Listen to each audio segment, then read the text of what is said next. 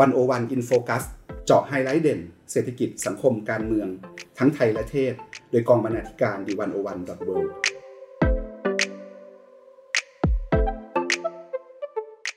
สวัสดีครับ 101 In Focus ตอนใหม่ วันนี้เราจะมาสำรวจอนาคตการเมืองไทย การออกแบบสัญญาประชาคมใหม่ของสังคมการเมืองไทย ผ่านร่างรัฐธรรมนูญฉบับใหม่ ฉบับประชาชนนะครับ ผมจะชวนคุณผู้ฟังมาอ่านความคิดของนักวิชาการด้านรัฐศาสตร์และด้านกฎหมายหลายท่านนะครับ ตั้งแต่อาจารย์นิธิเอียวศรีวงศ์อาจารย์ชัยวัฒน์สถาอานันต์ อาจารย์เกษียณเตชะพีระ อาจารย์อัธจักรสัตยานุรักษ์ อาจารย์สมชายปรีชาศิลปกุล อาจารย์วรเจตภาคีรัตและอาจารย์ประจักษ์ก้องกิรติ วันนี้ดำเนินรายการโดยผมปกป้องจันวิทย์นะครับ คุณสมคิดพุทธศรีและคุณทิติมีแต้ม และนี่คือ101 In Focus สัปดาห์นี้ครับ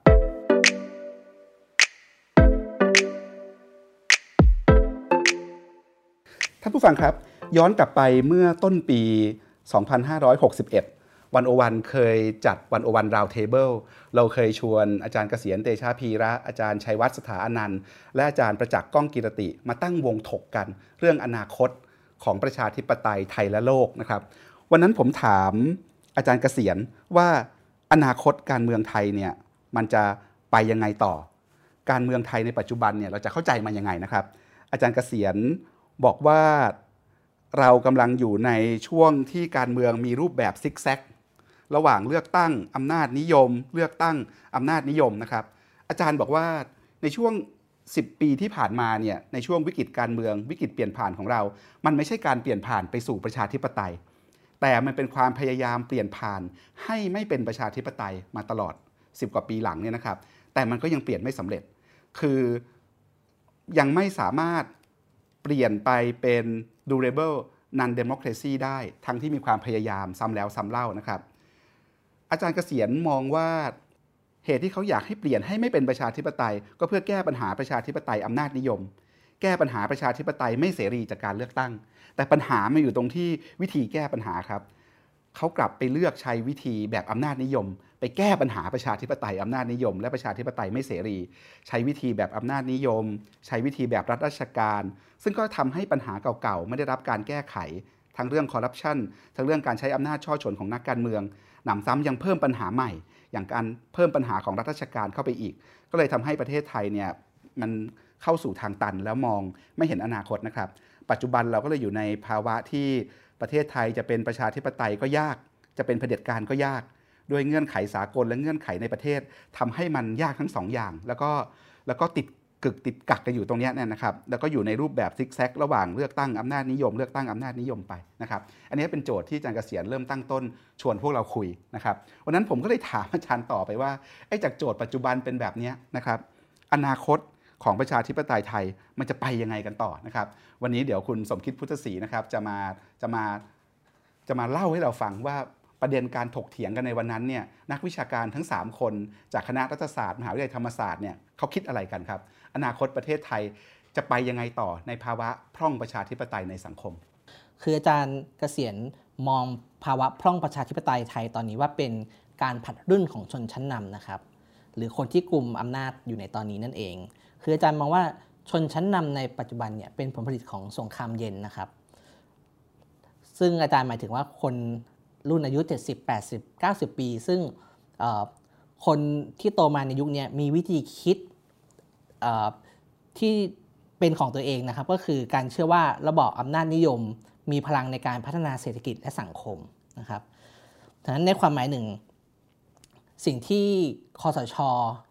พยายามทำก็คือการพยายามแก้ปัญหาการผัดรุ่นของชนชั้นนำนี่แหละนะครับ คือจะทำอย่างไรให้ระเบียบอำนาจนี้ยัง อยู่ยั้งยืนยง และประกันว่าการสืบทอดอำนาจ การส่งผ่านอำนาจของชนชั้นชนชั้นนำเนี่ยเป็นไปโดยราบรื่น แต่ว่าปัญหาคือมันดันไปปลดล็อกแล้วก็ไปแช่แข็งสังคมนะครับ อาจารย์ประจักษ์เองเมื่อได้คุยกับอาจารย์เกษียณก็มีความเห็นเพิ่มเติมครับ คืออาจารย์ประจักษ์ก็เห็นด้วยกับอาจารย์เกษียณว่าผู้นำคอสชครับซึ่งรวมถึงพลเอกประยุทธ์ซึ่งเป็นนายกด้วยเนี่ยคือรุ่นสุดท้ายที่ทันเหตุการณ์ 14 ตุลา 2516 เหตุการณ์ 6 ตุลาคม 2519 และการสู้รบกับคอมมิวนิสต์ ซึ่งเป็นรุ่นที่เติบโตเป็นผู้ใหญ่ในยุคที่ฉันธรรมติแห่งในหลวงรัชกาลที่ 9 เนี่ย มีกระแสนิยมขึ้นถึงจุดสูงสุด และนี่คือสิ่งที่พวกเขาอยากรักษาไว้ ครับ คุณสมคิดพูดถึงฉันธรรมติ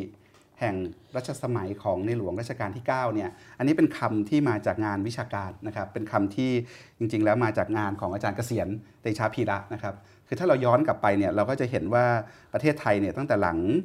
2475 เปลี่ยนแปลงการปกครองเป็นต้นมาเนี่ยมันมีมีอำนาจนิยมอยู่หลายเวอร์ชันนะครับสมัยก่อนเนี่ยแล้วเส้นทางของการพัฒนาทางการเมืองต่างๆเนี่ยมันก็คือว่าไอ้ภาวะสมัยใหม่เนี่ยมันจะมาอยู่ตรงไหนในสังคมการเมืองไทยนะครับ คือเส้นทางการเมืองพัฒนาการทางการเมืองมันก็คือการหาสูตรกันอยู่เนี่ยว่าเราจะสมานภาวะสมัยใหม่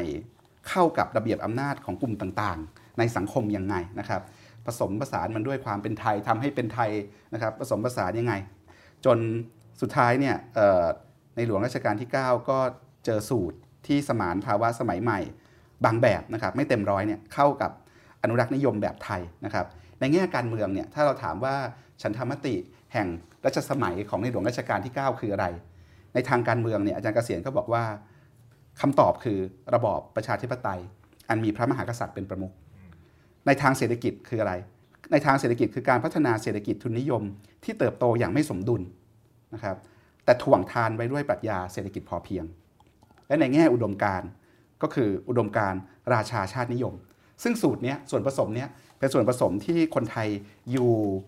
กับสูตรนี้มายาวนาน จนคล้ายๆ กับเป็นฉันทามติ เป็นเส้นแบ่งอำนาจ เส้นแบ่ง อะไรต่างๆ นานาในสังคมไทยไปแล้วนะครับอยู่กันแบบนี้แล้วทุกคนก็ราบรื่นแบ่งกันแบ่งกันไปเรียบร้อยแล้วว่าใครอยู่ตรงไหนในเศรษฐกิจการเมืองสังคมไทยนะครับอาจารย์เกษียรก็บอกว่าคนไทยเนี่ยก็ happy กับสูตรนี้นะครับสูตรนี้กลุ่มอำนาจนำในสังคมได้ เป็นการรวมภาวะสมัยใหม่ที่รับฝรั่งมา มาเข้ากับอนุรักษ์นิยมแบบไทย แล้วเราก็อยู่กับสูตรนี้มานานจนตอนนี้ไม่มีแล้วนะครับ เพราะว่าเรามีการผัดเปลี่ยนแผ่นดินนะครับ การผัดเปลี่ยนแผ่นดินในความหมายของอาจารย์เกษียณเนี่ยคือไม่ใช่แค่การสูญเสียพระมหากษัตริย์ที่ยิ่งใหญ่ แต่คือการสูญเสียฉันทมติแห่งรัชสมัยของพระองค์นะครับ และเมื่อสูญเสียฉันทมตินี้แล้วเนี่ยประเทศไทยที่เมื่อก่อนเนี่ยมีสูตรอำนาจหนึ่งสูตรที่ทุกคนเหมือนกับจะตกลงลงตัวกันระดับหนึ่งแล้วก็นิ่งระดับหนึ่งเนี่ยนะครับ พอสูญเสียฉันทามตินี้แล้วเนี่ยอำนาจนิยมของไทยจึงไม่ได้มีแค่เวอร์ชันเดียวอีกต่อไป มันก็เปิดพื้นที่ให้อำนาจนิยมเวอร์ชันต่างๆ ได้มามาแข่งกันอีกครั้งหนึ่งว่าอำนาจนิยมเวอร์ชันไหน ที่จะสถาปนาเป็นอำนาจนิยมหลักเป็นอำนาจนำของสังคมไทยในอนาคตเนี่ยครับคือคือประเด็นที่ที่บอกและประเด็นนี้คือประเด็นที่คุณสมคิดบอกว่าชนชั้นนำไทยรุ่นนี้นะครับเป็นรุ่นที่เติบโตมาเป็นผู้ใหญ่ในยุคที่ฉันธรรมติ ในรัชสมัยของในหลวงรัชกาลที่9เนี่ยมีกระแสนิยมขึ้นสู่จุดสูงสุด และนี่คือสิ่งที่ที่เขาอยากจะรักษาไว้นะครับ เพราะเขาก็กลัวใช่ไหมครับว่าคนรุ่นหลังจากนี้ก็จะไม่ได้มีแนวคิดเดียวกันแบบนี้อีกแล้วนะครับ ก็หลายคนก็เลยวิเคราะห์ใช่ไหมครับวันนั้นอาจารย์ประจักษ์ก็วิเคราะห์ใช่ไหมครับคุณสมคิดว่ารัฐธรรมนูญฉบับ 2560 เนี่ยแทนที่จะเป็นรัฐธรรมนูญแห่งความฝันที่จะมุ่งไปข้างหน้า ที่จะพาสังคมไทยไปข้างหน้า แล้วนับรวมทุกคนเนี่ยมันกลับ เป็นรัฐธรรมนูญแห่งอดีต มันคือพินัยกรรมทางอำนาจที่เขียนมาเพื่อล็อกเพื่อล็อกไว้นะครับ เพื่อล็อกไว้ครับ ก็อาจารย์เกษียณเองก็มองประเด็นนี้เพิ่มเติมนะครับว่า การที่รัฐธรรมนูญ 60 เนี่ยเป็นพินัยกรรมที่มุ่งรักษาระเบียบอำนาจเนี่ยในช่วงเวลาที่ฉันธรรมติแห่งในหลวงรัชกาลที่ 9 เนี่ยหายไปแล้วหรือว่ากำลังจะหายไปนะครับ คือนี่นี่คือปมปัญหาสำคัญ อาจารย์มองว่าถ้ายัง ถ้าสังคมไทยยังมีฉันธรรมติอยู่ ก็ไม่จำเป็นต้องมีรัฐธรรมนูญแบบนี้นะครับ แต่ตอนนี้ฉันธรรมติเนี่ยหายไปแล้วหรือว่าสั่นคลอน แล้วก็เริ่มถูกทำลายนะครับความความหวั่นไหวความเปลี่ยนแปลงของชนชั้นของชนชั้นนำเนี่ยก็เลยยิ่งชัดเจนมากขึ้นนะครับแล้วอาจารย์บอกว่าที่เราบอกว่าฉันธรรมติรัชกาลที่ 9 เริ่มถูกสั่นคลอนเนี่ยก็สั่นคลอนมาตั้งแต่ก่อนผัดแผ่นดินด้วย ตั้งแต่ตอนที่คุณทักษิณชินวัตรขึ้นมาเป็นนายกรัฐมนตรี ก็เริ่มถูกท้าทายแล้วนะครับแล้วยิ่งเมื่อมีการผัดแผ่นดินเนี่ยก็ยิ่งชัดเจนนะครับ ทีนี้โจทย์มันก็อยู่ที่แล้วพอไม่มีฉันธรรมตินี้แล้วเนี่ยสังคมไทยจะไปยังไงต่อนะครับคำตอบที่เขาเลือกตอบเขาตอบยังไงครับครับก็ในภาพรวมทั้งอาจารย์ประจักษ์อาจารย์เกษียณอาจารย์ชัยวัฒน์ก็เห็นตรงกันครับเป็นเป็นในทางใช้กำลังบังคับมากขึ้น สร้างความยินยอมพร้อมใจน้อยลงนะครับแต่อาจารย์ชัยวัฒน์ ก็บอกครับว่า โมเดลที่อาจารย์เห็นชัดที่สุดในรัฐธรรมนูญ 2560 ก็คือเป็นโมเดลแบบอำนาจนิยมรัฐราชการนะครับใช้ระบบราชการนำโดยเชื่อว่านี่คือระเบียบที่ถูกต้อง แต่ว่า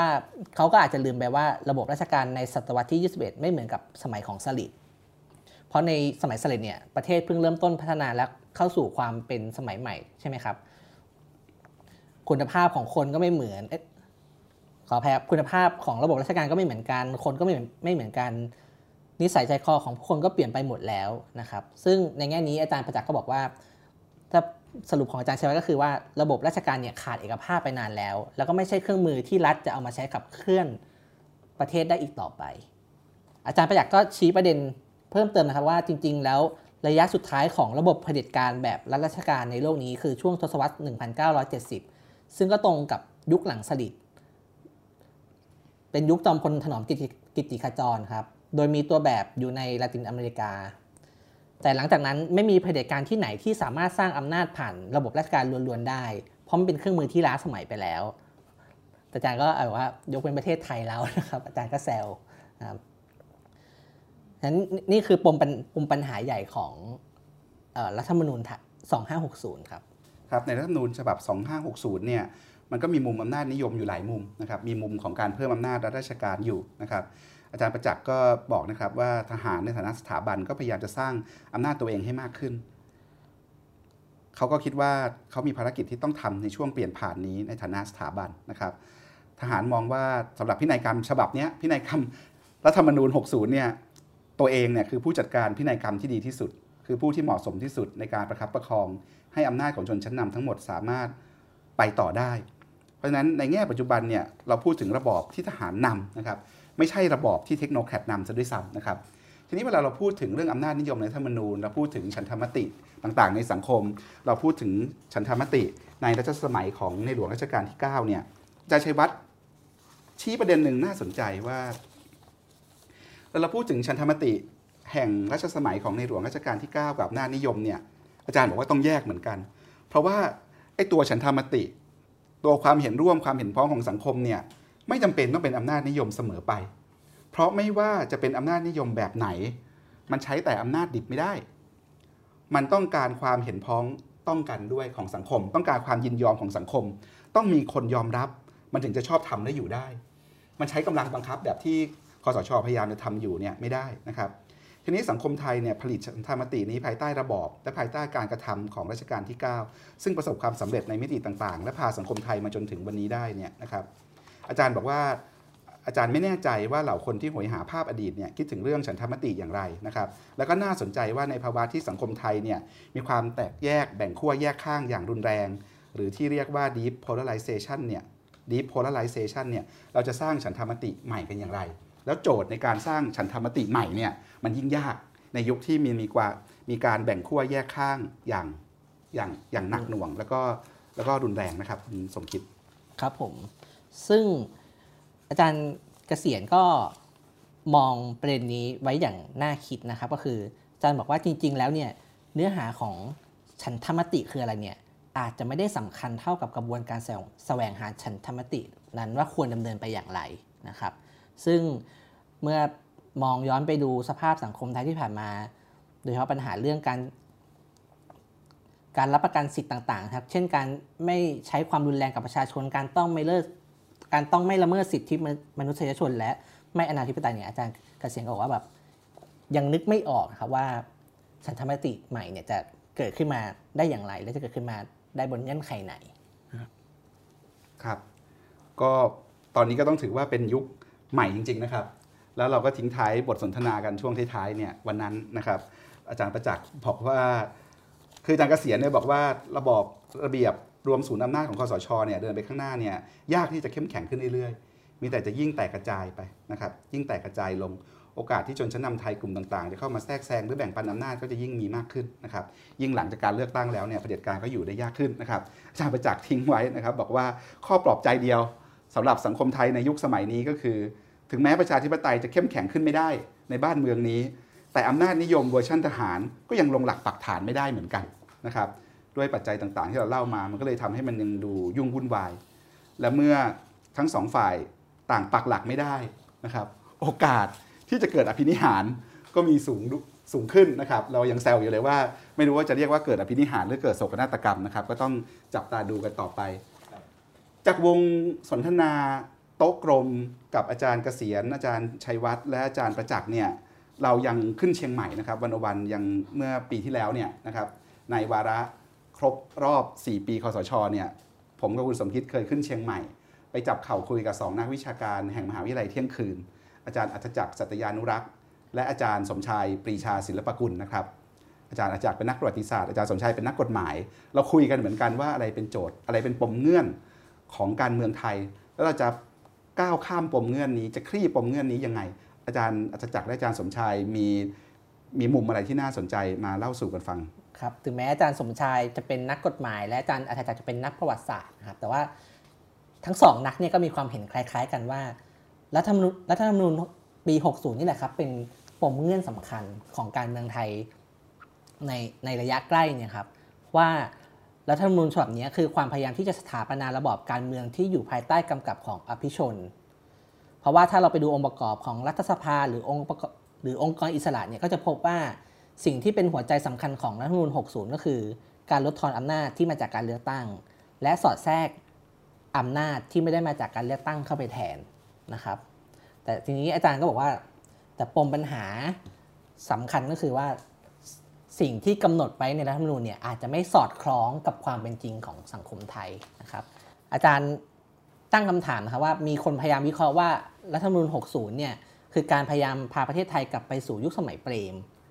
นะครับแต่อาจารย์อาจจะไม่เห็นด้วยซะทีเดียวนะครับ อาจารย์บอกว่าดุลอำนาจเหมือนสมัยพลเอกเปรมเนี่ยอาจจะไม่ work อีกต่อไปแล้วนะครับดุลอำนาจสมัยพลเอกเปรมคืออะไรก็คือการ จัดสรรอำนาจให้ทั้งกลุ่มทุนข้าราชการและก็พรรคการเมืองนะครับ โดยมีนายกรัฐมนตรีเป็นคนคอยรักษาสมดุลทั้ง 3 นี้ อย่างไรก็ตามนะครับ อาจารย์ประจักษ์เองชี้ว่า ดุลแบบนี้ไม่ work อีกต่อไปแล้ว ในสมัยพลเอกเปรมรัฐราชการและกลุ่มทุนสามารถอ้างได้ว่าทำทำประโยชน์ให้กับประเทศชาติทำให้ประเทศเข้าสู่ยุคโชติช่วงชัชวาลเศรษฐกิจดีนะครับ แต่ว่าข้ออ้างแบบนี้ฟังไม่ขึ้นอีกต่อไป เพราะทางข้าราชการและกลุ่มทุนก็ไม่ได้ตอบสนองต่อความต้องการ พอทางข้าราชการและกลุ่มทุน ก็ไม่ได้ตอบสนองต่อความต้องการของชนชั้นล่างเลย ในขณะที่พรรคการเมืองก็เปลี่ยนไปแล้ว ดังนั้นความขัดแย้งภายใต้โครงสร้างทางการเมืองนี้ทางการเมืองแบบนี้จึงสูงมากนะครับฉะนั้นปมปะทุที่อาจจะทำให้เกิดเหตุการณ์นองเลือดนะครับคือนี่คือข้อกังวลของอาจารย์อัจจักรก็คือ อาจจะเป็นทหารกับทหาร อาจจะเป็นชาวบ้านลุกฮือขึ้นมา หรือจะเป็นพรรคการเมืองเคลื่อนไหวกดดัน ซึ่ง อาจารย์บอกว่าถ้ามีการนองเลือดกันจริงนะครับระบบแบบนี้ก็จะเร็วขึ้น แต่ในทางกลับกันก็ยังอาจจะพอมีความหวังอยู่บ้าง ก็คือถ้ามีการเลือกตั้งหลายๆ ครั้งจนนำไปสู่การแก้รัฐธรรมนูญได้ ระบอบก็จะค่อยๆ ปรับตัวได้ครับ ครับ จากมหาวิทยาลัยเชียงใหม่จากมอเที่ยงคืน รอบที่เราไปเชียงใหม่กันเนี่ยเรายังเดินสายไปคุยกับศาสตราจารย์ ดรนิธิเอียวศรีวงศ์นะครับนักคิดปัญญาชนสาธารณะคนสำคัญ ของสังคมไทย วันนั้นผมถามอาจารย์นิธิครับว่าถ้าเรามองโจทย์การเมืองยุคเปลี่ยนผ่านเนี่ยแล้วเราเห็นว่าประเทศไทยสังคมไทยจำเป็น ต้องมีฉันทามติใหม่ ต้องมีสัญญาประชาคมใหม่ ที่นับรวมทุกคนที่คนต้องมีส่วนร่วมนะครับแล้วก็มองไปที่อนาคตเนี่ยสังคมไทยจะสร้างฉันทามติใหม่หรือสัญญาประชาคมใหม่ได้ยังไง อาจารย์นิธิตอบเราไว่าไงครับ อาจารย์นิธิบอกว่าเวลาพูดที่พูดถึงฉันทามติเนี่ย เรากำลังหมายถึงตัวละครหลักฝ่ายหลายกลุ่ม ที่มีความเห็นตรงกันในเรื่องประโยชน์ต่างๆ ที่ตนจะได้นะครับดังนั้นสังคมที่มีความเหลื่อมล้ำสูงอย่างสังคมไทย จึงเป็นสังคมที่หาฉันทามติได้ยากในแง่นี้ครับอาจารย์นิธิก็เลยย้ำว่าประชาธิปไตยก็ดีตรงนี้แหละ ตรงที่ว่าเราอาจจะไม่ต้องหาฉันธรรมติขนาดนั้นก็ได้ สิ่งที่แต่ละฝ่ายแต่ละกลุ่มเสนอเนี่ยอาจจะถูกตัดถูกทอนถูกลด จนกระทั่งฝ่ายต่างๆ พอจะยอมรับได้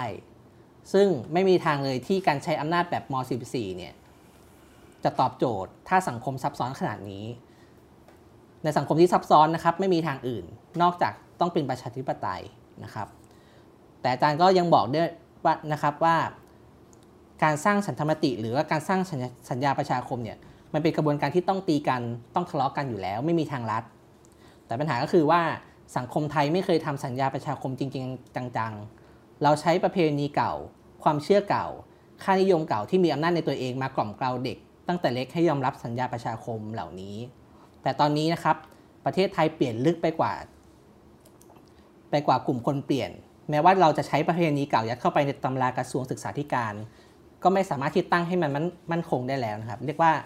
วิถีทำวิถีเดิมทำงานไม่ได้แล้ว ส่วนวิถีใหม่ก็ไม่เคยทำมาก่อน ครับอาจารย์นิธิบอกว่า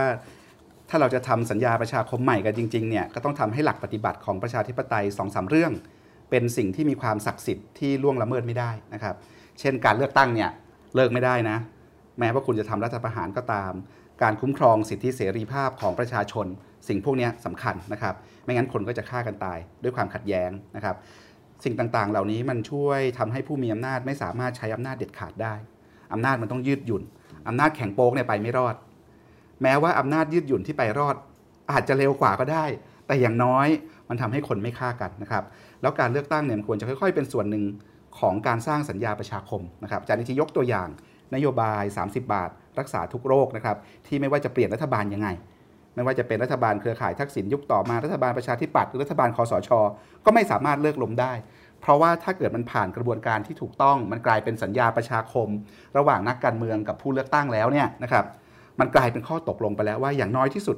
สวัสดิการที่ประเทศไทยประกันให้กับทุกคน คือเรื่องสาธารณสุขนะครับแล้วทั้งหมดทั้งปวงเนี่ยครับอาจารย์นิธิบอกไงครับว่า พอเราสร้างสัญญาประชาคมใหม่เนี่ยไอตัวรัฐธรรมนูญเนี่ยมันจะมีส่วนสำคัญมันจะเป็นเครื่องมือของการสร้างหรือของการมันเกี่ยวพันยังไงรัฐธรรมนูญเนี่ยมันเกี่ยวพันยังไงกับการสร้างสัญญาประชาคมใหม่ครับคืออาจารย์บอกว่าคือยังไงเราก็ต้องทำรัฐธรรมนูญฉบับใหม่นะครับพรรคการเมืองที่ไม่ได้ร่วมรัฐบาลก็ต้องมีสัญญาเรื่องพวกนี้นะครับ ซึ่งในที่สุดก็คงต้องมีการจัดตั้งสภาร่างรัฐธรรมนูญ แต่จะมีที่มาอย่างไรอาจารย์ก็ไม่แน่ใจนะครับ เพราะต่างคนก็ต่างคิด บางคนอาจจะเสนอให้กลับไปใช้รัฐธรรมนูญ 40 หรือปี 50 แล้วเพิ่มบทเฉพาะการให้มีสภาร่างรัฐธรรมนูญขึ้นมา เพื่อยกร่างรัฐธรรมนูญฉบับใหม่ทั้งหมดนะครับ เพราะว่าอาจารย์มองว่ายังไงเสียรัฐธรรมนูญฉบับปัจจุบันเนี่ยมันพาประเทศเดินหน้าไปต่อไม่ได้ นะครับครับจริงๆเราพูดถึงสัญญาประชาคมเนี่ยสัญญาประชาคมมันถูกเขียนอย่างเป็นรูปธรรมที่ไหน มันก็ถูกเขียนอย่างเป็นรูปธรรมที่รัฐธรรมนูญนี่แหละครับเพราะรัฐธรรมนูญเนี่ยจะเป็นตัวกำหนดว่าใครทำอะไรได้ไม่ได้ ใครสัมพันธ์กับใครอย่างไรนะครับรัฐธรรมนูญนี้เป็นอภิมหาสถาบันที่กำหนดกำกับโครงสร้างใหญ่ของสังคมการเมืองไทย สังคมเศรษฐกิจไทยนะครับว่าว่า รัฐกับประชาชนสัมพันธ์กันยังไง ในรัฐด้วยกันเองเนี่ยแบ่งแยกอำนาจยังไง ฝ่ายบริหาร ฝ่ายนิติบัญญัติที่ออกกฎหมาย และฝ่ายตุลาการ ที่ตัดสินข้อพิพาทเนี่ยสัมพันธ์เชื่อมโยงกันยังไง สิทธิเสรีภาพของประชาชนอะไรบ้างที่การันตี สวัสดิการอะไรบ้างที่การันตี เพราะเหล่านี้คือสัญญาประชาคม ซึ่งรัฐธรรมนูญที่ดีคือรัฐธรรมนูญที่เปิดพื้นที่ให้ทุกคนมาร่วมคิดร่วมสร้างรัฐธรรมนูญด้วยกันนะครับแล้วเวลาเมื่อถึงรัฐธรรมนูญแบบนี้นะครับ คนหนึ่งที่เราต้องนึกถึงแน่นอนนะครับก็คือศาสตราจารย์ ดรวรเจตน์ภาคีรัตน์แห่งคณะนิติศาสตร์ มหาวิทยาลัยธรรมศาสตร์นะครับผู้เชี่ยวชาญด้านกฎหมายมหาชนนะครับเมื่อต้นปีผมกับคุณทิติมีแต้มก็มีโอกาสได้ไปสัมภาษณ์ อภิมหายาวเลยนะครับ สัมภาษณ์ยาวมากๆ กับอาจารย์วรเจตน์ว่าด้วยเรื่องการเมืองไทย กฎหมายไทย รัฐธรรมนูญไทยนะครับ คุณทิติมีแต้มอยู่กับผมตรงนี้นะครับ จะมาเล่าให้ฟังว่า ถ้าเกิดเรามองรัฐธรรมนูญในฐานะที่เป็นสัญญาประชาคมของสังคมไทยเนี่ยมองประเทศไทยแล้วเนี่ยรัฐธรรมนูญทำหน้าที่นี้ได้ดีไม่ดียังไงครับคุณทิติครับครับ สวัสดีครับ ก็วันวันมีโอกาส ถือว่าโชคดีมากๆนะครับ ที่ได้สัมภาษณ์อาจารย์วรเจตภัยคิรัตยาวเลยครับ 3-4 ชั่วโมง ก็ถือว่าเป็นแก่นหลักที่สังคมไทยควรช่วยกันมองต่อไปว่า เราจะอยู่กันอย่างไร ภายใต้รัฐธรรมนูญที่อาจารย์วรเจตมองว่า เป็นสิ่งที่สูญเสียไปครับ สังคมไทยสูญเสียรัฐธรรมนูญไป อาจารย์วรเจตใช้คำนี้ ผมคิดว่าน่าสนใจนะครับ ผมจะโค้ดให้คุณผู้ฟังได้ฟังว่าอาจารย์วรเจตบอกว่า รัฐธรรมนูญซึ่งควรจะเป็นกฎหมายสูงสุดกลับไม่มีความหมาย ไม่ได้เป็นแหล่งรวมคุณค่าพื้นฐานที่สังคมยอมรับร่วมกัน ซึ่งเมื่อเกิดปัญหาปัญหานั้นจะถูกแก้ด้วย ระบบและคุณค่าในรัฐธรรมนูญเอง เพราะฉะนั้นโจทย์ใหญ่ของสังคมก็คือ เราจะแสวงหาคุณค่าอะไร ซึ่งเป็นคุณค่าร่วมกัน ให้คนในสังคมยึดถือเป็นมาตรฐานขั้นต่ำที่สุด สุดท้ายก็ต้องตั้งคำถามว่าสังคมนี้มีหลักอะไรบ้าง ที่ทุกคนยอมรับ ว่าจะไม่ก้าวข้ามในช่วง 12 ปีที่ผ่านมา เราก้าวข้ามหลักการหลายเรื่องนะครับ ระบบเลือกตั้ง สังคมไทยก็ไม่รับ ระบบตรวจสอบ เราก็พยายามสร้างขึ้นมาด้วยการให้อำนาจ องค์กรตรวจสอบมหาศาล โดยไม่เคยดูหลักปัญหาของตัวระบบตรวจสอบเอง เช่น รูปแบบและวิธีการตรวจสอบองค์กรอื่น แล้วก็ไม่มีการถ่วงดุลอำนาจองค์กรตรวจสอบเลย หรือไม่ทำให้องค์กรตรวจสอบ มีความชอบธรรมทางประชาธิปไตย จนถึงตอนนี้ข้าราชการในหน่วยงานต่างๆทำงานไปวันๆอยู่แบบเพย์เซฟไม่ตัดสินใจไม่ลงมือทำอะไร เพราะกลัวระบบตรวจสอบภายใต้การตีความกฎหมายที่มีความไม่แน่นอน ผันแปรไปตามอำนาจทางการเมือง นี่คือรายจ่ายมหาศาลที่อาจารย์วรเจตน์ชี้ให้เห็นนะครับว่าเป็นรายจ่ายที่ระบบราชการและสังคมไทย ต้องจ่ายโดยที่เรามองไม่เห็นเลย คนที่เป็นนกลไกขับเคลื่อน ระบบราชการและขับเคลื่อนสังคม ถ้าระบบทำให้คนไม่คิดอยากจะทำอะไรทำแค่พอเสมอตัวประคองตัวไปวันๆเลี่ยงการตัดสินใจกลัวการถูกฟ้อง เพราะถ้าถูกฟ้องแล้วก็ไม่แน่ว่าคดีจะไปออกทางไหน เมื่อเป็นเช่นนี้สังคมไทยก็เคลื่อนไปข้างหน้าไม่ได้ นี่คือลักษณะของอาระบบรัฐธรรมนูญที่มีอยู่ที่อาจารย์วรเดชชี้ให้เห็นข้อเท็จจริงก่อนครับ ครับ อาจารย์บอกว่านี่คือสิ่งที่มันสูญเสียไปนะครับไอใช่ตัวครับตัวที่คุณทิติว่าแล้วก็เรื่องสำคัญอีกเรื่องหนึ่งที่อาจารย์บอกว่าสังคมสูญเสียไปก็คือ ก็คือความคิดที่คิดว่า พอคุณยึดอำนาจได้แล้ว เขียนอะไรขึ้นมาก็ได้ ก็กลายเป็นกฎหมายได้ครับ มันก็เลยทำให้กฎหมายเนี่ยถูกดูถูกดูแคลนอย่างยิ่งจากผู้คนจำนวนมากครับเพราะกลายเป็นว่าอำนาจคือกฎหมายครับถ้ามีอำนาจแล้วคุณจะเขียนกฎหมายยังไงก็ได้ คุณไม่ต้องคำนึงถึงกฎธรรมชาติ ไม่ต้องคำนึงถึงหลักการใดๆนะคครัรับบทำให้กฎหมายเนี่ย คนก็เลยรู้สึกว่าไม่มีคุณค่าอีกต่อไป รู้สึกว่ากฎหมายไม่ได้ขึ้นอยู่กับหลักการอะไรเลยครับแต่ขึ้นอยู่กับอำนาจในทางข้อเท็จจริง ใครมีครับอำนาจจะเขียนยังไงก็ได้แล้วแต่ผู้มีอำนาจเลยพอเป็นอย่างนี้ก็ทำให้คนเลิกเชื่อกฎหมายและนี่คือต้นทุนราคาแพงที่สังคมต้องจ่ายใช่ครับทีนี้วันนั้นเราคุยกับอาจารย์วรเจตน์ว่าถ้าเกิดสังคมไทยจะเดินหน้าไปข้างหน้าเนี่ยเราคงแน่นอนคงต้องรื้อกฎกติกาหลายอย่างครับจากรัฐประหารครับและคงต้องฟื้นฟูคุณค่าหลายเรื่องใช่ไหมครับครับเมื่อกี้คุณสมคิดก็เล่าถึงต้องฟื้นฟูเรื่องการเลือกตั้งเมื่อกี้เราพูดถึงว่าต้องฟื้นฟูคุณค่าของกฎหมายกลับมาครับต้องจัดการเรื่องระบบราชการอย่างที่คุณทิติบอกอะไรอย่างเงี้ยนะครับ ทำกฎหมายให้เป็นกฎหมาย รวมถึงต้องทำสัญญาประชาคมใหม่ อาจารย์วรเจตน์พอมองเห็นทางยังไงบ้างครับ ในการบนเส้นทางของการแสวงหาฉันทามติใหม่ในสังคมเนี่ยอาจารย์วรเจตน์มีคำตอบในเรื่องนี้ครับยังไงบ้างอาจารย์วรเจตน์อธิบายไว้อย่างนี้ครับน่าสนใจ ถ้ารัฐธรรมนูญฉบับปี 60 บังคับใช้มาจนถึงปัจจุบันเนี่ยนะครับอาจารย์วรเจตน์บอกว่ามันจะเป็นตาสังมัดสังคมไทย รัฐธรรมนูญฉบับนี้จะทำให้การทำงานเต็มไปด้วยความยากลำบาก ด้วยระบบการตรวจสอบต่างๆ รวมถึงระบบที่ปิดกั้นการวิพากษ์วิจารณ์ ความตึงเครียดในสังคมที่ไร้เสรีภาพในการวิจารณ์จะเพิ่มมากขึ้น ทั้งที่การเปิดให้มีการวิพากษ์วิจารณ์คือรูระบาย คนเถียงกันได้อย่างมีอารยธรรม โดยไม่ต้องใช้กำลัง สภาผู้แทนราษฎรอังกฤษ ก็มีการโห่ใส่นายกรัฐมนตรีได้ แต่ก็ไม่ได้ก้าวล่วงไปถึงการใช้กำลัง สังคมที่มีรูระบายจะไม่ตึงเครียดจนถึงระเบิดออกมา สังคมที่ไม่มีสิ่งเหล่านี้ตั้งหากที่กดคนทั่วไปทุกที่ โอกาสที่จะระเบิดออกมาจึงเป็นเรื่องธรรมชาติ อาจารย์วรเจตน์ยังบอกด้วยนะครับว่ารัฐธรรมนูญปี 60 เนี่ยถูกเขียนขึ้นมาเพื่ออุ้มชูและรักษาระบอบที่ตั้งชื่อไม่ได้ ชื่อนี้สำคัญนะครับ อาจารย์วรเจตน์อธิบายว่าเนื้อหาของระบอบคือเมื่อเกิดความขัดแย้งทางการเมือง ไม่ว่าจะเป็นการช่วงชิงอำนาจในหมู่ ผู้นำกองทัพหรือความขัดแย้งในลักษณะที่รัฐบาลพลเรือนไม่สามารถตอบสนองระบอบนี้ได้เนี่ยก็จะเกิดรัฐประหารขึ้น รัฐประหารเป็นสิ่งที่พร้อมจะเกิดขึ้น เพราะระบอบนี้โดยตัวของมันเองยอมรับระบบรัฐประหาร ระบบรัฐประหารก่อรูป ในทางปฏิบัติจนกลายเป็นแบบแผน และมีกลไกบังคับทางกฎหมาย คือทั้งฝ่ายที่ถืออาวุธ และฝ่ายที่ถือกฎหมาย ต่างพร้อมกันดำเนินการ ให้เป็นไปตามการสั่งการนักกฎหมายและศาลต่างก็ปรับตัวจนคุ้นชินกับการรัฐประหาร นี่คือภาพที่อาจารย์วรเจตชี้ให้เห็นว่า มันเป็นระบอบที่ตั้งชื่อไม่ได้ครับ ครับ แล้วอาจารย์อาจารย์บอกใช่ไหมครับว่าไอ้ระบอบที่ณวันนี้ยังตั้งชื่อเรียกมันไม่ได้เนี่ยนะครับกำลังจะเข้าสู่เฟสใหม่ด้วยครับและทั้งหมดที่ทำกันมาในอดีตเนี่ยอาจจะเป็นดักแด้ที่กำลังจะแปลง และเข้าไปสู่สภาวะใหม่ โดยการใช้รัฐธรรมนูญฉบับปี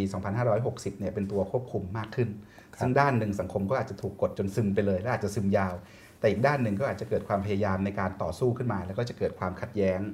ไปเรื่อยๆ ซึ่งไม่ว่าจะออกมาในทางไหนเนี่ยทางที่ดีก็ต้องเปลี่ยนนะครับ ในที่สุดฝ่ายที่ได้รับความมั่นคงจากรัฐธรรมนูญก็ต้องยอมเปลี่ยน และต้องยอมรับว่ากติกาที่คุณตรามาไม่สามารถใช้ได้อย่างถาวรภายใต้ความคิดเบื้องหลังแบบนี้ เพราะมันไม่รับกับพัฒนาการทางสังคมหลังปี 2540 ซึ่งสังคมเปลี่ยนไปมากแล้วนะครับ แล้วก็อาจารย์บอกว่าถ้าเกิดผู้มีอำนาจตัวจริงเนี่ยมองเห็นประเด็นเหล่านี้และยอมปรับตัว สังคมไทยอาจจะยังมีโอกาสอยู่ครับแต่อาจารย์บอกว่าไม่แน่ใจเท่าไหร่ ว่าผู้มีอำนาจตัวจริงจะมองเห็น แล้วจะยอมปรับตัวไหมนะครับครับทีนี้วันนั้นเราคุยกับอาจารย์วรเจตน์ด้วยใช่ไหมครับคุณทิติว่า เอ๊ะทำยังไงเมื่อกี้เราพูดถึงเรื่องกฎหมายเรื่องรัฐธรรมนูญ ซึ่งกฎหมายเนี่ยด้อยค่าลงไปเยอะหลังรัฐประหารครับแต่ว่าในทางการเมืองเชิงวัฒนธรรมเนี่ยเชิงวัฒนธรรมคือการเมืองที่มันไปไกลกว่ากฎหมายไปไกลกว่าลายลักษณ์อักษรครับมันการเมืองตามวิถีชีวิตของคนเนี่ย เราจะสร้างคุณค่าหรือสร้างวัฒนธรรมประชาธิปไตย สร้างวัฒนธรรมการเคารพกฎหมาย เคารพนิติรัฐ เคารพรัฐธรรมนูญ ในสังคมไทยเนี่ยทำยังไงกันครับ ก็ไม่ได้มีแต่เรื่องรัฐธรรมนูญนะครับ ยังมีเรื่องเชิงวัฒนธรรมที่อาจารย์วรเจตได้อธิบายให้เราฟังอาจารย์วรเจตตอบไวมากเลยครับว่า อาจารย์วรเจตคิดว่ายาก และไม่แน่ใจว่า ความเป็นจริงจะใช้คำว่าให้ฟื้นกลับมาได้ไหม เพราะสังคมไทยไม่ได้มีโอกาสสร้างคุณค่าและวัฒนธรรมเหล่านี้ตั้งแต่แรก เช่น ระยะเวลาที่เราใช้รัฐธรรมนูญอย่างต่อเนื่อง ก็สั้นมากครับ ยาวที่สุดแค่ 15 ปีเท่านั้นเอง ฉันธรรมติแรกในสังคมการเมืองไทยหลังเปลี่ยนแปลงการปกครอง คือรัฐธรรมนูญสยามปี 2475 รัฐธรรมนูญฉบับนี้คือความพยายามประนีประนอมระหว่างคณะราษฎรกับคณะเจ้า หลังการเปลี่ยนแปลงการปกครอง ต่อมาฉันธรรมตินี้ก็เกิดรอยร้าวรัชกาลที่ 7 สละราชสมบัติ และในตอนนั้นรัฐธรรมนูญมีโอกาสที่จะเดินไปข้างหน้าต่อในระดับหนึ่ง แต่สุดท้ายก็ถูกเบรกในช่วงปี 2489 ถึง 2490 ซึ่งเป็นจุดหักเหสำคัญในช่วงประวัติศาสตร์การเมืองไทย หลังจากนั้นคุณค่าทางรัฐธรรมนูญของบ้านเราก็ไม่เคยมีเลยครับ อาจารย์วรเจตบอกว่าประเทศอื่นแม้จะใช้วิธีแก้ไขเพิ่มเติมรัฐธรรมนูญ แต่ก็คงรูปและโครงสร้างของรัฐธรรมนูญไว้ ส่วนประเทศไทยใช้วิธีการทำลายและเขียนใหม่ อาจารย์วรเจตบอกว่านะครับผมคิดว่า แม้แต่คำว่ารัฐธรรมนูญก็ควรหาคำใหม่ มาเรียกใช้แทนดีไหม อาจารย์วรเจตน์คิดว่ามองในทางภาษาเลย บางทีการสร้างชุดคำใหม่มา การเรียกกฎหมายสูงสุด แทนรัฐธรรมนูญอาจจะง่ายกว่าในการสร้างคุณค่าความหมายให้ โอ้โห ตอนที่อาจารย์ตอบคำถามนี้มาเราก็อึ้งไปเลยเหมือนกันนะครับใช่ครับคือเราไปถามว่าเอ๊ะเราจะสร้างคุณค่าของรัฐธรรมนูญไปยังไง อาจารย์บอกว่าในประเทศไทยเนี่ย เราทำลายและเขียนรัฐธรรมนูญกันใหม่เรื่อยๆจนรัฐธรรมนูญไม่มีคุณค่าความหมายอะไรครับนั้นใช้คำใหม่เรียกมันเลยไหมง่ายง่ายกว่าการสร้างชุดคุณค่าใหม่ซะด้วยอีกนะครับ อาจารย์ว่าไงนะครับ คืออาจารย์ยังให้ข้อเท็จจริงในเชิงประวัติศาสตร์ รัฐธรรมนูญที่น่าสนใจไปอีกนะครับ ซึ่งเอ่อในยุคสมัยนี้มองรัฐธรรมนูญปี 60 แล้วเราอาจจะไม่เห็นรอยต่อเชื่อมโยงทางประวัติศาสตร์ อาจารย์อธิบายอย่างนี้ครับว่า ในสมัยคณะราษฎรมีความพยายาม สร้างความศักดิ์สิทธิ์ให้รัฐธรรมนูญอยู่ แต่เป็นการสร้างความศักดิ์สิทธิ์แบบไทย โดยเชื่อมโยงกับความขลัง เช่น การเขียนลงไปในสมุดไทย การนำรัฐธรรมนูญวางบนพาน รวมถึงพิธีฉลองรัฐธรรมนูญ ถ้ามีการทำพระไว้ห้อยคอ แล้วเรียกว่าพระธรรมนูญ หรือพระรัฐธรรมนูญ ในมุมอาจารย์นี่จะรู้สึกว่าสุดยอดเลยครับ ซึ่งความพีคแบบนี้อาจจะไปด้วยกันไม่ได้กับการสถาปนาสิ่งใหม่ที่เชื่อมั่นในอำนาจของประชาชน อาจารย์วรเจตยังอธิบายอีกนะครับว่าประเด็นความศักดิ์สิทธิ์ของรัฐธรรมนูญไม่ควรเป็นความศักดิ์สิทธิ์ที่เชื่อมโยงกับอำนาจเหนือธรรมชาติ แต่รัฐธรรมนูญควรเป็นสิ่งที่ศักดิ์สิทธิ์เนื่องจากมันหลอมรวมคุณค่าพื้นฐานของการอยู่ร่วมกันอย่างสงบสันติในประชาคมการเมือง รัฐธรรมนูญควรจะต้องสื่อความหมายแบบนี้ อาจารย์วรเจตบอกว่า คุณจะเรียกว่าเป็นกฎหมายสูงสุดก็ได้ แต่คำว่าสูงสุดต้องมีประชาชนเป็นเจ้าของอยู่ในอำนาจนั้น นี่คือสิ่ง ที่เป็นหัวใจของอาจารย์วรเจตเล่าเลยนะครับอำนาจของประชาชนมีความศักดิ์สิทธิ์โดยตัวมันเอง โดยไม่ต้องเชื่อมโยงกับความเชื่อเหนือธรรมชาติ ศาสนาหรือความขลัง แต่ว่าตอนนี้เราไม่เชื่อในอำนาจของประชาชน รัฐธรรมนูญของเราเลยไม่ขัง อาจารย์วรเจตให้ภาพที่มองเห็นสังคมไทยได้ถึงกระดูกสันหลังเลยนะครับ อาจารย์วรเจตใช้คำว่า เวลาพูดถึงความขลัง เรามักพูดถึง ความเหนียวฟันไม่เข้ายิงไม่เข้าทำลายไม่ได้ตามนิยามนี้ แต่รัฐธรรมนูญไทยไม่มีความเหนียวเลย การที่เราใช้คำว่าฉีกรัฐธรรมนูญมันเห็นภาพ เพราะว่ามันไม่เหนียวเลยฉีกง่าย บางครั้งก็รู้สึกว่าฉีกง่ายกว่ากฎกระทรวงอีก ถ้าหันไปดูรัฐธรรมนูญของสหรัฐอเมริกา อาจารย์วรเจตอธิบายอย่างนี้ครับว่า รัฐธรรมนูญของอเมริกาเนี่ยปักหลักลงในจิตใจคน จนคล้ายกับเป็นคัมภีร์ไบเบิล เพราะบรรดาบิดาผู้ก่อตั้งประเทศ มีวิสัยในการสร้างกฎกติกาที่มีความยั่งยืนถาวร โดยผ่านการถกเถียงด้วยมันสมองอันเลิศผ่านหลักคิดที่มีเหตุผล และผู้คนมีส่วนร่วมมีการออกแบบระบบ แบ่งแยกและถ่วงดุลอำนาจ ระหว่างฝ่ายนิติบัญญัติบริหารกับตุลาการ และระหว่างรัฐบาลกลางกับรัฐบาลมลรัฐไว้ดี แม้ว่าสหรัฐอเมริกาจะมีปัญหามากมาย แต่ปัญหาก็แก้ได้ในตัวระบบของเขาเอง มันเป็นความมหัศจรรย์มาก ที่เอกสารทางการเมืองอายุ 200 กว่าปี ยังคงอยู่และใช้การได้ ทั้งที่โครงสร้างหลักๆ ยังเหมือนเดิม อาจารย์วรเจตเปรียบเทียบให้เห็นนะครับว่านี่คือสุดยอดของการเขียนกฎหมาย แน่นอนว่าหลายเรื่องคนร่างก็คิดไม่ถึง แต่มันมีกลไกในการปรับตัวและแก้ไขของมันได้เอง จนมีอายุยืนยาว แต่รัฐธรรมนูญไทยไม่มีลักษณะแบบนี้ครับ ยิ่งรัฐธรรมนูญ ปัจจุบัน 2560 ไม่มีสิ่งเหล่านี้เลย ครับอาจารย์บรเจตเปิดประเด็นเรื่องการเมืองเรื่องคำไว้ได้อย่างเฉียบคมนะครับ ว่าในเมื่อรัฐธรรมนูญคำนี้มันถูกทำลายความหมายไปเกือบสิ้นแล้วในสังคมไทยนะครับ ทางออกคุณคือจะไปทางไหน ไปในทางสร้างความหมายให้คำเดิมคือคำว่ารัฐธรรมนูญใหม่ หรือจะใช้คำใหม่เลยนะครับ เรียกกฎหมายสูงสุดของประเทศด้วยด้วยชื่อใหม่ ด้วยความหมายใหม่นะครับ แล้วการเรียกชื่อใหม่เนี่ยเป็นสัญลักษณ์ของการตัดขาด จากของเดิมนะครับ แต่มันมีอันนึงครับคุณทิติที่วันนั้น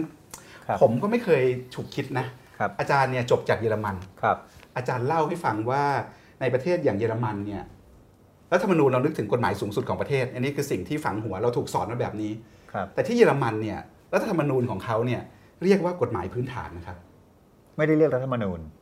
คือใช่ไหมคำแปลของเขาเนี่ยเราจะเรียกรัฐธรรมนูญเนี่ยคือกฎหมายสูงสุดครับแต่สำหรับสำหรับเยอรมันเนี่ย อันที่เป็นรัฐธรรมนูญเป็นอภิมหาสถาบันที่เขากำกับสถาบันอื่นๆของเขาเนี่ยครับเขาเรียกว่าเป็นกฎหมายพื้นฐานหรือเป็นเบสิกลออืมไม่ได้เรียกคำว่ารัฐธรรมนูญครับคือตอนแรกเนี่ยเขาตั้งใจจะให้เป็นกฎหมายที่ใช้ไปก่อนจนกว่าจะรวมชาติสำเร็จ แล้วมีรัฐธรรมนูญจริง ๆ แต่พอคำว่าคำว่ากฎหมายพื้นฐานเนี่ยมันฝังลงไปในสำนึกของคน แล้วคนยอมรับในคุณค่าของกฎหมายนี้ครับพอรวมประเทศเสร็จเขาก็ยังเรียกกฎหมายพื้นฐานอยู่เหมือนเดิมครับคือพอเราใช้คำว่ากฎหมายพื้นฐานมันดูเป็นสิ่งที่ เป็นแกนหลักของสังคม เป็นสิ่งที่คนรู้สึกว่าเข้าถึงได้ มันเป็นสิ่งที่อยู่ใกล้ๆกับเราอะครับมันติดดินอะมันอยู่กับพื้นเวลาพูดถึงกฎหมายสูงสุด มันอาจจะเป็นกฎหมายที่มันสูงไปจนมันเกินเอื้อมรัฐธรรมนูญไทยมันเลยไม่เคยเป็นกฎหมายสูงสุดที่คนไปสัมผัสกับมันได้ได้จริง ๆ นะครับครับฉะนั้นอาจารย์วรเจตน์บอกเราว่าความหมายทางภาษาเนี่ยเรื่องกฎหมายพื้นฐานเนี่ยมันได้กลายเป็นที่รวมของคุณค่าพื้นฐาน ที่คนใช้เป็นที่ยึดเหนี่ยว ประเทศเยอรมันจึงไม่ได้ทำรัฐธรรมนูญขึ้นใหม่หลังรวมชาติ แต่ใช้กฎหมายพื้นฐานของอดีตเยอรมนีตะวันตกเนี่ยเป็นกฎหมายสูงสุดครับของเยอรมันหลังรวมชาติแล้วนะครับครับแล้วอาจารย์บอกว่านอกจากเยอรมันแล้วก็มีอีกหลายประเทศนะครับที่ไม่ได้เรียกกฎหมายสูงสุดที่เป็นหลักในการปกครองประเทศครับว่า constitution ว่า constitution หรือว่ารัฐธรรมนูญนะครับแต่ใช้คำว่า basic law ครับนะครับแถมบางประเทศก็ไม่ได้รวมอยู่ในเอกสารฉบับเดียวกันด้วยนะครับ เช่นบรรดากฎหมายพื้นฐาน หรือกฎหมายมูลฐาน 4 ฉบับ ที่ถือว่ามีฐานะเป็นรัฐธรรมนูญของสวีเดนก็เป็นแบบนี้นะครับ อาจารย์ก็บอกว่าจริงๆเขาก็ไม่ได้บอกหรอกนะว่าจะต้องเสนอให้ต้องกลับมาเรียกมันว่ากฎหมายพื้นฐานแทนรัฐธรรมนูญนะครับครับแต่อาจารย์ก็ก็ชวนคิดนะครับว่ารัฐธรรมนูญมันควรจะมีสปิริตเอ่อแบบนี้ไหมนะครับ ถ้าเราจะใช้คำใหม่แทนที่รัฐธรรมนูญก็ก็ด้วยอาจจะมีเหตุผลมีสำนึกที่แตกต่างออกไปด้วยบริบททางประวัติศาสตร์ที่แตกต่างกันไป แต่ถ้าจะเปลี่ยนชื่อเรียกเนี่ยก็ครับคงไม่ใช่มีเทวดาไปตั้งชื่อให้ มี มีผู้มีอำนาจไปตั้งชื่อให้ แต่คนในสังคมก็ต้องมาร่วมกันคิดหาคำใหม่ เพื่อใช้เรียกไอ้กฎหมายสูงสุดของประเทศเนี้ยด้วยด้วยตัวเองนะครับ อันนี้ก็เป็นประเด็นที่ที่อาจารย์วรเจตน์เนี่ยทิ้งไว้นะครับ ทีนี้พอเราพูดถึงรัฐธรรมนูญ พูดถึงกฎหมายสูงสุด หรือพูดถึงกฎหมายพื้นฐานครับในฐานะเป็นตัวเป็นตัวที่มันสะท้อนสัญญาประชาคมใหม่ สัญญาประชาคมของสังคมนะครับ ตอนนั้นอาจารย์วรเจตน์ทิ้งท้ายกับเรา อาจารย์บอกว่า แล้วถ้าเกิดเราจะมีสัญญาประชาคมใหม่ มีรัฐธรรมนูญใหม่เนี่ยนะครับ อะไรคือหลักการขั้นต่ำที่สัญญาประชาคมของสังคมไทยควรจะต้องมีอะไรคือสิ่งที่ล่วงละเมิดไม่ได้บ้างครับ คุณทิติ อาจารย์วรเจตน์อธิบายอย่างนี้นะครับว่ารัฐธรรมนูญเนี่ยต้องมีกรอบเป็นหลักการพื้นฐาน ต้องได้ฉันทามติในสังคม โดยเฉพาะเรื่องประชาธิปไตย และสถานะทางรัฐธรรมนูญของประมุขของรัฐ ซึ่งในสภาวะความขัดแย้งแบบนี้อาจารย์วรเจตน์มองว่าไม่ง่ายครับ ถ้าจะยึดหลัก ประชาธิปไตยเนี่ยซึ่งปกติก็ควรจะเป็นแบบนั้นนะครับ ในสายตาอาจารย์วรเจต ก็ต้องยอมรับความชอบธรรมทางประชาธิปไตยกำหนดให้องค์กรของรัฐต้องสืบสาวฐาน แห่งความชอบธรรมกลับไปหาประชาชนให้ได้ ไม่ว่าจะโดยตรงหรือโดยอ้อม ต้องวางระบบถ่วงดุลอำนาจ เรื่องไหนควรตรวจสอบโดยวิถีทางการเมือง เรื่องไหนควรตรวจสอบโดยวิถีทางกฎหมาย เรื่องระบบเลือกตั้ง อาจจะไม่จำเป็นต้องเขียนรายละเอียดของรูปแบบวิธีการเลือกตั้งไว้ในรัฐธรรมนูญก็ได้ แต่ต้องเขียนหลักการ เลือกตั้งว่าต้องมีการแข่งขันเสรีและเป็นธรรม รับประกันความเสมอภาคของแต่ละคน นอกจากนี้อาจารย์วรเจตยังอธิบายว่า ควรยึดถือหลักนิติรัฐ ซึ่งหมายถึงการปกครองโดยกฎหมายที่ยุติธรรม ควรบัญญัติหลักสำคัญไว้ เช่น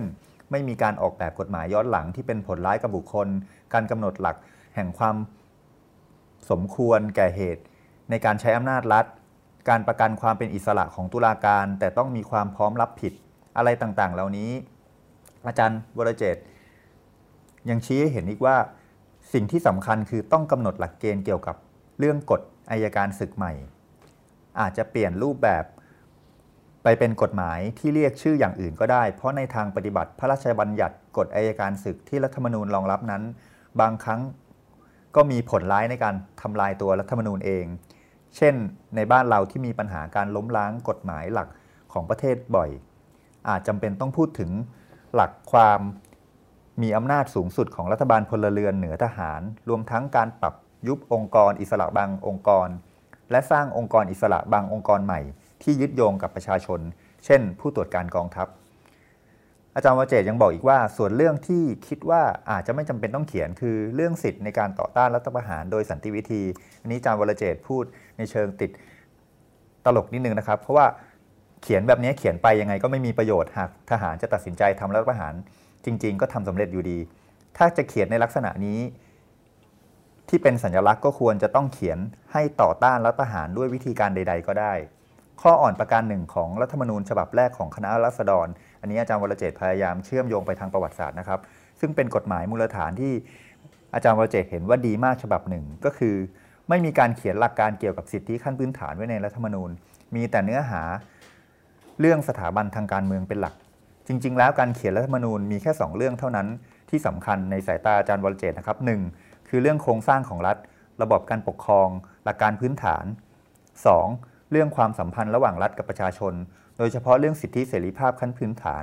ที่ป้องกันไม่ให้รัฐก้าวล่วงเข้ามา เช่น ศักดิ์ศรีความเป็นมนุษย์ สิทธิในชีวิตและทรัพย์สิน เสรีภาพในการชุมนุมและแสดงออกทางการเมือง อาจารย์วรเจตบอกว่า คุณวางโครงสร้างหลัก ของรัฐธรรมนูญไว้สักร้อยมาตราก็เหลือเฟือแล้ว ที่เหลือก็ไปเขียนไว้ในกฎหมายอื่นๆ เช่น คุณสมบัติของรัฐมนตรี จะเขียนไว้ในรัฐธรรมนูญทำไม เขียนไว้ในกฎหมายระดับพระราชบัญญัติก็พอ ถ้าคุณอยากเขียนอะไรเกี่ยวกับรัฐมนตรี ไปเขียนในบัญญัติรัฐมนตรี พอพ้นจากตำแหน่งเมื่อไหร่ มันไม่จำเป็นจะต้องบรรจุในกฎหมายหลักที่เป็นกฎหมายสูงสุดของประเทศ แต่รัฐธรรมนูญของเรายิ่งเขียนยาวอ้างมาตราโยงไปโยงมาจนอ่านยาก ประชาชนจึงรู้สึกไม่ใช่เรื่องของเขา นี่คือสิ่งที่อาจารย์วรเจตน์ชี้ให้เห็นรัฐธรรมนูญไทย ครับ แล้วนอกจากเขียนไปยาวเขียนแบบนักกฎหมายประชาชนไม่รู้สึกว่าเป็นเรื่องของเขาแล้วรัฐธรรมนูญหลายฉบับ เช่นฉบับปัจจุบันเนี้ครับครับประชาชนนี่ไม่มีส่วนร่วมอะไรด้วยในกระบวนการร่างนะครับก็ทำได้แต่ลงประชามติใช่ครับแล้วก็ถูกตั้งคำถามด้วยว่าเป็นการลงประชามติที่มีความชอบธรรมมากน้อยขนาดไหนนะครับครับท่านผู้ฟังครับและทั้งหมดนี้คือวันโอวันอินโฟกัสสัปดาห์นี้นะครับประเด็นเรื่อง การออกแบบสัญญาประชาคมใหม่ ประเด็นเรื่องการเรียกร้อง ให้มีการร่างรัฐธรรมนูญใหม่ทั้งฉบับ โดยประชาชนมีส่วนร่วม การทำรัฐธรรมนูญ ฉบับประชาชนใหม่ขึ้นมาเนี่ยน่าจะเป็นประเด็นสำคัญของการเมืองไทยในอนาคต ตั้งแต่วันนี้ไปจนอีกสักพักใหญ่เลยละครับ แล้วก็เป็นประเด็นที่ต้องจับตานะครับ เราก็มีบทความหลายชิ้นนะครับ บทสัมภาษณ์หลายชิ้นในวันโอวันที่พูดคุยกันเกี่ยวกับเรื่องสถานการณ์การเมืองไทย ไล่มาตั้งแต่อดีตที่มา จนมาถึงที่ไปเราจะไปทางไหนไปยังไงต่อนะครับ ก็ติดตามความเคลื่อนไหว ติดตามความคืบหน้าติดตามงานทั้งวิชาการทั้งโลกจริงทางการเมืองได้ทางเว็บไซต์ d 1 0 1 w o r l d นะครับสำหรับวันนี้คุณทิติมีแต้ม คุณสมคิดพุทธศรี และผมขอลาไปก่อน พบกันใหม่วันศุกร์หน้ากับวันโอวันอินโฟกัสนะครับ วันนี้ลาไปก่อน สวัสดีครับ ครับ สวัสดีครับ